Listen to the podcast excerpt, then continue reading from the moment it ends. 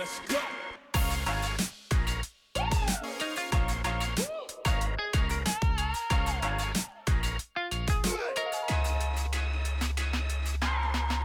えーどうもこんにちはこんばんは本日も始まりました新ラジオアット西北海道、はえーこの番組はドローカルメディアシーンで取り上げた記事を中心に西北海道在住のね春宮さんと各編集者が西北海道をお知らせそして語り尽くす番組でございます、はい。えー本日メイン MC のですね春宮さんなんですが多忙につき今日来れないとい。うことで、えー、と代わりにですね、えー編集者ゆうすけが本日は MC を担当させていただきます、はい。よろしくお願いしまお願いすします。そして今回初ゲストですね、えー編集者、えーガッキーが。はいどうも楽器です、えー、まあ神社巡りとかドライブが好きな楽器です。よろしくお願いします。よろしくお願いします。まあねいやあのガッキーもちょっとこう今回ですね西北海道エリアで一緒にいろいろこう仕事をねしている中でまあちょっとねはい。いろんな気になることを喋っていきたいと思います。はい。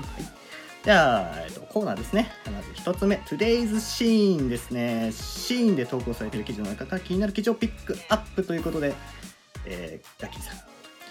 はい。えー、っと僕が選んだのはですね。えー、っと丹太郎さんという方の投稿でですね。20年間経営した会社を売って、えー、っと農地を買ったという記事なんですけれども、はい。うーんまあこれ見たらやっぱりかなりすごいことをやってるなとは思うんですけれどもいやーね、うん。僕らもちょっとね話す機会とかもあってねうん。本人からいろいろ話を聞いてるんですけどね、うーん20年間築き上げた会社に売っちゃってね。そうまあかなりね、うん勢いのある勢いのある決断だったね。なかなか僕らではできないようなことでね。ね。本当。まあ、結構勇気もいることだし、うん。もちろんお金もあることだから、うん。かなりね、実際どうなんですかね、うん。あの農家になってみて。うん、そう。まあいろいろまあ彼も作って、はい、まあ、生み出してってるんですけど、うん、作った野菜とか食べました？あー食べましたね。やっぱりそれなりに本当に美味しいです。し、うん。うん。もちろん農薬を使ってないって言ってたのかな。そうなんで、うん、そうだ。無農薬そう。かなりなんか結構ね、うん、意識して作ってるらしくて。まあ、ただあのね本当になんだろう虫とかついたりなん全然食べきれなかったりとか、ううんんあったり。まあでもそれでも自分なりに楽しくやってるうん。感じだったからすごいいいなっていうことは？確かにね。これからの農家ってうん。どうなんですかね、これからの農家ですか？いやまあこのねこの西北海道エリアってやっぱ農家多いじゃないですか、うん。で実際僕らもねあのお手伝いだとかはいろいろ行った中で、うん。いやー今回のそのこの世界情勢っておかしいですけどね、うん。今現在の状況を加味してこう農家ってこれからどうしていけばいい、うーんどうしていけばいいですか？ね。まあ、人間がね、うん。まあ数が減ったとかじゃないから、うん。これからもやっぱ食べるものは必要だし、はい。ただまあ今のこのねコロナ情勢の中で、うん。やっぱりこうねどうやってこうお客様に届けるというか、うん。今まではねやっぱ飲食店でこうはい。卸されてて。はい。でそこであの各農家さんが作った美味しい、まあ、野菜だとか果物だとか、そういうのを、まあ、食べる機会はあった中で、うんもうもうほとんどやっぱ飲食店がもうね今なかなか稼働しにくい。状況になってきてると思うんですうんが、ねこれから農家さんはどういう戦法を取ってそうですか。ねうんそこはすごく難しい 話だとは思うんですけれども。うーんどうだろうな。うーん。ちょっと難しいなこれは。いいよね。あーはーはーはー。うん。じゃあね丹太郎さんもねはい。まあたまにこう顔合わせたりと僕らもするんですけどね、はい。まあ本人もねつ作った野菜をねうん。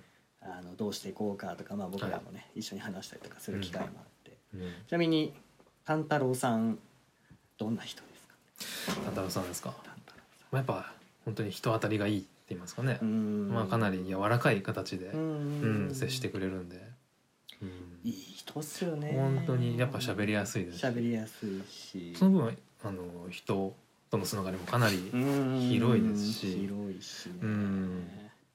それとまあ経験もかなり豊富だからいろんなことを知ってますし。ね、そうですね、うん。もういろんな知識もあるし、うん。そのそれに対してこうなんだろうな。僕らにねあのいろいろこう教えてくれる時にうん。ものすごい分かりやすかったりだとか、はい、そうなんか困ったことがあったら、うん。あのこういうふうにあの相談乗れることができるよとか本当にいい人ですね。うん。こうしたらいいんじゃないのかとかそういうアドバイスすごいくれますし。しね。うん、仕事とかもねなんかいろいろこっちの農家さんがちょっと困ってるからうん。手伝ってほしいみたいなそういう話も。そうね、うん。してくれたりだとかね。すげえいい人なんですよ。本。でもやっぱ見てて本当に何だろうな。楽しいうん出るなっていうのがものすごく伝わってきて。うん、本人も結構フェイスブックかな、うん、あの投稿されてたりとか、はい。そう。だからもし皆さん気になる方いたらね、うん。ちょっとフェイスブックで検索うんな名前なんて検索したらちょっと僕には定かじゃないんですが、はい。まあ来春からね。来春からね。ゲストハウス。あゲストハウス。オープみたいなことを。ンするって言ってたっすね。まあそれもものすごく気になりますけどね、うん。うん、今どういう状況かはまだちょっとそう詳しくはねわからないですけども。ょっとね今はまたうん。女性が女性だからうん。ちょっと様子を見たりとかね。そうですね。どういう形でね、うん。またやって戦略を練ったりだとかね。するのか。は詳しくはまだ聞いてないんでね。そうですね。またこれから聞きたいな。っ聞きたい。て思いますね。聞いていこう。はい。はい。で聞いたやつどんどんこっちで。そうですね。上げていくんでう皆さんぜひ見てください、はじゃあ次かな。はい。はい。ローカル小ネタですね。西北海道の小さなニュースをご紹介っていう。なるほど。なるほど何かローカル。最近あもうこれローカルやわみたいなのとかまあやっぱりスキー場のオープンですかね。そうですね。がかなり気になるかなっていうとこですけども、まあ、やっぱ一番最初にオープンしたのが札幌国際うん。スキー場になるのかな。スキー場オープンしたらしいですね。えーとどれくらい前だったかな今から。1週間ぐらい前うんそれくらいだったら。でしたかね。ですけどまあやっぱ他のとこはまだ空いてないっていうことなんで、うん。どういう感じになるのかなっていうのは。そうね。ですよね。きうんスキー場。はい。うん。まあやっぱり、まあね札幌国際もそうだけど、うん。そうだね。まあニセコとか、うん。えールシツあとキロロですね、まあキロロはちょっとね余市とか、うん。あのまあ2期に割と近いというか、はいはいはい。最も僕らが今住んでるエリアに近いスキー場なんですけど、キロロどうですか？なんかこう情報があれ入ってきたりとか。いややっぱりあのー実は、えー、と去年キロロの方で働いてたことがあって、まあ、それなりに、ね、知り合いとかもいるんである程度情報は、ね、入ってくるんですけど、うんまあでも去年よりはあのオープンも遅れてるし。そううね。ん。雪やっぱり少ないのかなっていうのは、ううんん。結構情報では今年はね雪多いっていう情報が結構あったんですけど。そうなんかもうねあのスキー場オープンするとかしないとかじゃなくてなんかもう,、ね今年スキー場にめちゃめちゃ雪降るんじゃないかみたいな話がね、うん。割と早めにね 出てて、ね、そうそうそう、まあ、半分期待なのかなっ半ていうのも分期待なのかなとか。あるけども。情報操作なのかみたいなね。そうそうそうそう。そうそうそう。にしてもやっぱね年を連れるになね連れて本当にうん。雪の量が減ってるのかな？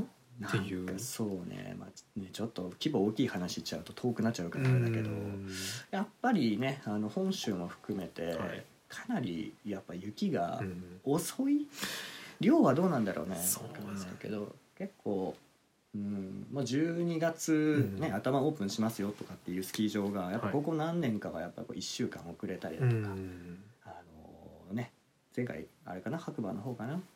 もう全然雪降らなくて1月までオープンできません。はいはいはいはいそんなこともありますよね。そう。考えたら割と北海道エリアなおかつこのまあキロロとかはうん。割と雪降ったよね。降りましたね。ううん。本当に。そう雪質もまあやっぱり、うんちょうどいいというか、うん。あまり柔らかすぎずもちろんあのべちゃべちゃすぎずというか、はいでなおかつ雪の量も多くてね、割ともうねなんだろう。この界隈でもキロロ雪多いんじゃないかな。はい。まあ、ただやっぱ今年はね本当に懸念されている通りコロいナやの影響でですね,、ね。本当にあのリフトの数も減るっていう情報があってうん。まだオープンはしないですけどそういう情報も入ってきてるので、ね、まあめちゃめちゃ多分ね雪は降る。なんとなく予感僕らもしてはいるんですが、うん。そうじゃなくて各スキー場のなんだろう、うん。そのコロナ対策、はい、いや難しいっすよね。気になるところですよねそこは本当に。まあ実体験でなんかないですか、あの実体験？実体験。で、えー、3月ぐらいだったかあなーはい2020年はい3月、まあ、今年のね3月ぐらいにうんうんうん。やっぱ一発ねコロナの波が来た時に、うん。もう各スキー場いろんな多分対策をしなきゃいけないってはい。いう中で、うん。やっぱスキー場でね働いてた稲垣さんであれば、ごめんなさい楽器であればうん。あの何かやっぱその対策思うことがあるとか実際やってみたことでもいいですし、はいはいはい。あのそれに対して何かがこう起きたことでもいいですし。やっぱスキー場の対策としてはそのあれですね、まあ、間隔空けるとかそういうのもありますけど、うん。うん。もちろん人の数ももちろん減ったんです。お客さんの数ですねうん。減ったんですけどあのひワンリフトに1人ずつっていう、まあ、そういう制限もあって。いややってたよね。結構待ってる渋滞になったっっていうところもあったんで。渋滞起きてたよね結構だからそこが今年はそう。うん。難しいんだよね難点になるのかなっていうのはやっぱゴンドラとかもねかなり密閉されたうん、空間だから。密といえばまあ密やしみたいな。うん。そうされどまあ窓開けてねうん。やったりするともちろん寒いですし。そうだね。毎回換気するっていうのもものすごい大変で、まあ実際ねあのまあちょっと楽器にばっか話を振ってはいるんですが、うん。僕もまあスキー場で実はね去年働いてて、あのねあのフード付きのリフトがあるんですけど、うん。そのねフードを開けることで換気をはい。はいすると。うんうんうん。これでなんとかいけないかってやってたんですけどね。まあ寒いっすねあれね。本当に本当に。我慢できないからね 本当に。一応ねあのリフトってうん。長さによってはい。どういうリフトをなんだろうた使わなきゃいけないかっていうのが実は明確に決まってて、はい。ちょっと長さは僕もちょっと定かではないんですけどうん。これぐらいの長さだったらフードがなくてもいいよ。はい。これぐらいの長さだったらフードが使わなきゃいけないよ、うん。もうこんだけの長さになったらもうゴンドラ用意してください。みたいな、はい。はい実は規定がねリフトの、えーあれはなんだろうね。なんかの法律であうるんですね。んあるんでしょうね。ん。まあなんか。っていうふうにやっぱそのやっぱそもそもねスキー場寒い中で、うんある程度のその距離があるリフト、はい。体も動いてません。座ってるだけです、うん。で上がるってめちゃめちゃ寒いんですよね。ですね。うん、やっぱコロナがあるからフード開けなきゃねって言って開けるけど、うん。やっぱ寒いからもうもう無理って下ろしちゃうみたいなね。よくあります。よく。うん。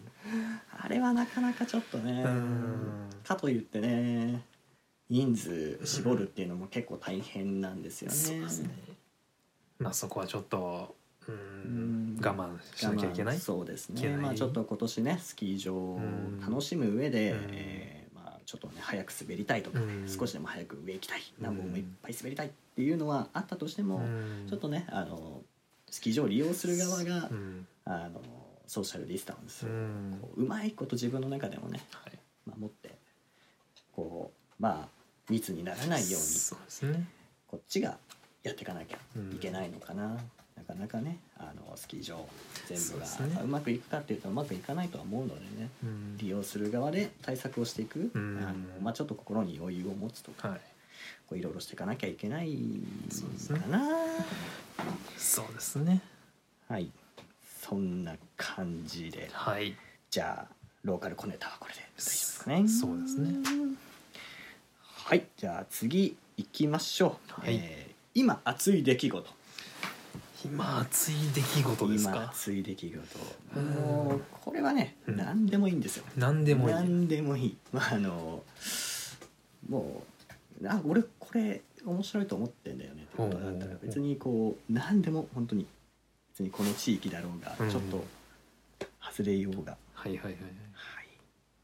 うんなるほどね。今熱い出来事ですか。そうですね。うんこれから始まるそうあ始まりそうな熱い出来事。なんかね紹介していただければと。始まりそうなんですか。なんなんかあるかな。楽器新しいもの好きだからあるんじゃないの？新しいもの。あーなんうん自分のこととかでもいいのかな。もちろん。なるほどなるほちろんですよ。どあーうん。そうだねじゃあ。何か始まりそうなことあ逆になんかありますかね。る 僕ですね。ちょっと、うん、パッと浮かばないんで。か、うん、ふ話振っちゃいましたけどそうね。うん。まあでもそのまあそもそもこのねあのシーンという会社のね、あの、はい。なんだろうな。まあこのラジオもそうなんですが、西北海道エリアをこれから発掘していくっていうのを、あの僕らはこれからもちろんはい。やっていくんですけど、はい。僕は割ともう本当今一番の激アツは、うん。その僕らが今やってるこの、うん。えー出来事で、あのまあ正直、うん。あのまだやってないことがちょっと多すぎて、はい。でも割と漠然とした動きしかできない中で、うん。だからこれからちょっとこううわこれ全然俺行ったことないよとか、はい。うわ今まで割となんだろうそんな何も考えないでご飯食べたりだとか、はいは行ったりだとか、うん。見たりだとか、はいはい。そういうなんだろうな生きていく中でこう気づいたら流れてってしまうようなことを割とちょっと一個ずつ拾ってみようよっていうのは僕すごい今面白いなと思ってて。要はより一層深より一く層深く考考える物事をえて。おなんで実はねこういうことをやっていこうよって言った後から、はい。こうね食べるもの、まあ、もちろん夜市でねうん食べるパン屋だったりだとか、ーはいこう何気なくこうあこのなんか建築物なんか作ってんなとか、うんうんそういうことを、まあ、今まではね、まあ、なんか作ってんなで終わってたんですけど、はいはいはい。あこれはじゃあ何ができるんだろうとかこれができたことによって、うん。その地域でどういうふうにはい。利用されていくのだろうとか、うん。誰のこう誰がこうそう誰のためって言ったらおかしいですけど、まあ、そういうふうにこうこれは建てられるんだろうとか、なんかそういうのをこう考えながら生活うん。今できてるなって思そうですね。これがあるとどういう問題が解決するかとかねそういうとこもかなり、うん、興味はそう。出ますよね。出るね、うん。今まで全然ねここの地域でこれができたところで見てもいないといううかん確かに。う。ん。あうん。みたいな。あなんか焦点あるな。はい。とかね割とすごいあのスルーしてきたなと思ってて、でこれをじゃあ気になるからじゃあ調べました、うん。調べましたと。あこうなってんだっていうふうになった時に、うん。あここでじゃあ記事作ろうみたはいいな、それだけでなんだろう。僕も面白い、うん。でまあもちろんこれを同じような境遇というか、うん。同じような感じでまあ実はこう見えてるけどあまり見えてないうん。とかっていう人たちに少しでも興味を持ってもらえるというか、はいはいはい。うん。興味を持たせるみ持たせるって言ったらちょっとあれかな。うん。あれなんだけどちょっとあぜひ興味持っていただきたいなみたいな。あそう。ね。だからねまあ先週先々週とかもそうだけど、ねなんかフラッとね、はい。うん、こうあじゃあちょっとお昼ご飯買いにコンビニ行こうかみたいな時に、本当なんかねあれこれってこうだったっけ？みたいなものがあって、うん。その時も割とねこうちょっとスルーしちゃったから、うん。もう頭の中に何がこう 何になってたんだろうとかわかんないんですけど。そう。なのをねこれからちょっと発掘していかなきゃなというか。うん。より一層でも深い目で見れるんだね、そう、うん。自分のためにもなるのかな自分のためにもなるね、うん。いや本当にね浅い話がしちゃうんだよね。本当に。なんかあそこにあれできてたらしいよ。みたいな、う んそう。まあまあでもそれがね、うん、いい情報になる可能性もあるねもちろん。あるよね。ある人にとってはとか。うんラッキーにちょっとじゃあお伺いしたいなと思うんですけど、はい。自分が今これからですね、うん。こう西北海道エリアっていうのをこう少しでもこはい。う掘り下げていく中で、はいい。どんな地域をちょっとこう掘り下げてみたいとか。やーそうですね。僕はあのやっぱニセコの方もちょっと働いてたことがあってそれよりやっぱ、えー、と西本当に西の方になるのかな、うん。えー、と要は岩内とかそっちの方になるんですかね。あんまりやっぱ行ったことないんで、行ったことねあっても通り過ぎてるとかね。ですね今岩内よりもうちょい南の方とかもね、うん。行ったことないですし、ないね。まあ、函館とか行く時もねあの長万部の方おしゃまんべってね通っちゃうので。おしゃまん。べって何ある？これだよ。でもこういうことよね。本当にあの俺も今じゃあおしゃまんべねなんか食べるものあるとか聞かれた時に、うん。道民としてこはいうはい。見ても「おしゃまんべね」みたいな「なんかあったっけね」って終わってしまうといういかやまあでも今気づいたら本当にね函館行く時におしゃまんべ通るぐらいっていうぐらいだからそうだね。おしゃまんべ何があるかなって今考えたら。うん。分かんないよね。ってなってるんでやっぱりうんその辺も掘ってみたいっていうのもありますかね。うん。なんかねあの、あのうんうん。あれはディレクターになるのかな、はいはいはい。あの指示が出て、うん。あのカニ飯やろ、うん、カニ飯やろ。お前食っただろ。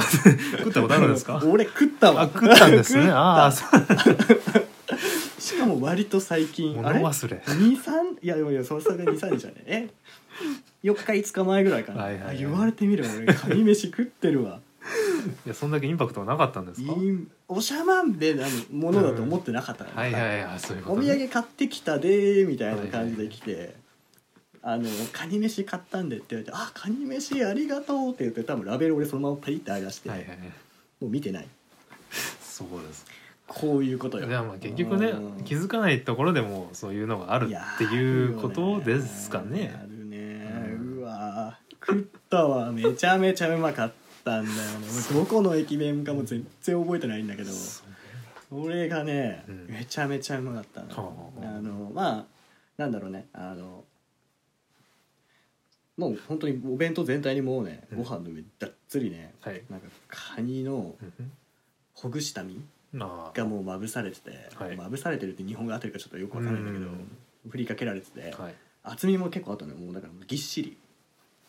でもね食べる、まあ、噛むたんびにすげえねカニの味がもほう。なんだろう押し寄せてくるというか。っていうのでねカニの味だけは覚えてた。うああなるほど 覚えてたわ。それだけは覚えてたけど覚えてたけど紐付けてない、紐付けてはないと。うんそれおしゃまんべんのものだと思ってなかった。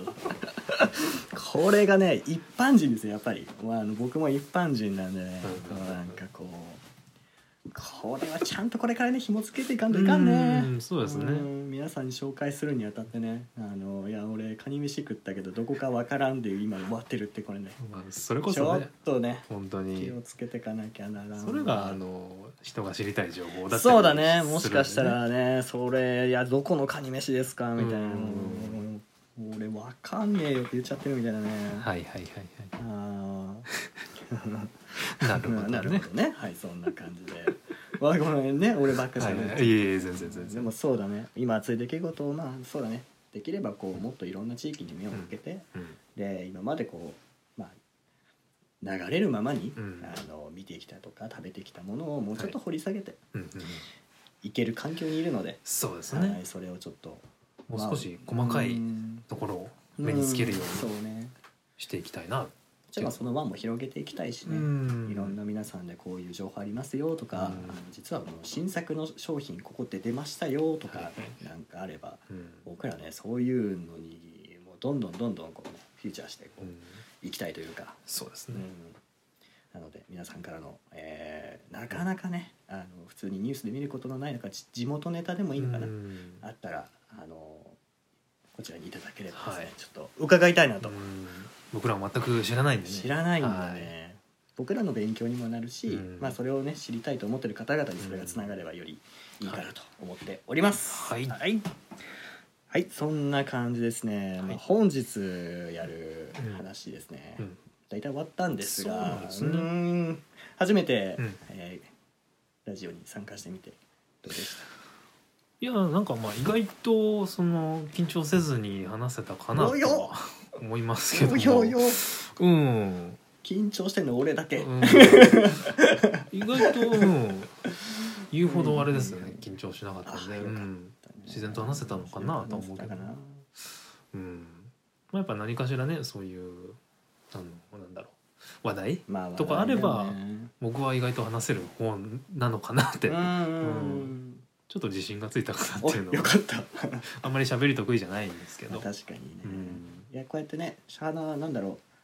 声を録音されてるとか、あの誰かが聞いてるって思いながら喋ることって、うん。なかなかなくてね。確か人対人でこう喋ってる時とかはいいけど、こうまあいろんな不特定多数の方々がね聞いてるって思いながら喋ろうと思うと、に、うん、まあ、言葉遣いにちょっと気をつけてみようだとか、間があると怖いとかね。うん、うんうんいろいろこう頭に浮かびながらねこう喋るっていう。ちょっと怖いとこもありましたけどね、してあのねあのああれなんだっけって思った時に、うん。こう調べる環境がないと、はいはいはい。頭の中からまあ出てこないのねあれなんだったっけなんだなったっけなしっかりそこはね、いやうんー言葉にできるように頭に、ねこれからねしっかりこう、まあ、しゃ話すのを慣れてくってわけじゃないですけど、まあやっぱりしっかりね知見を、違うを広めつつ、うんそう。うん。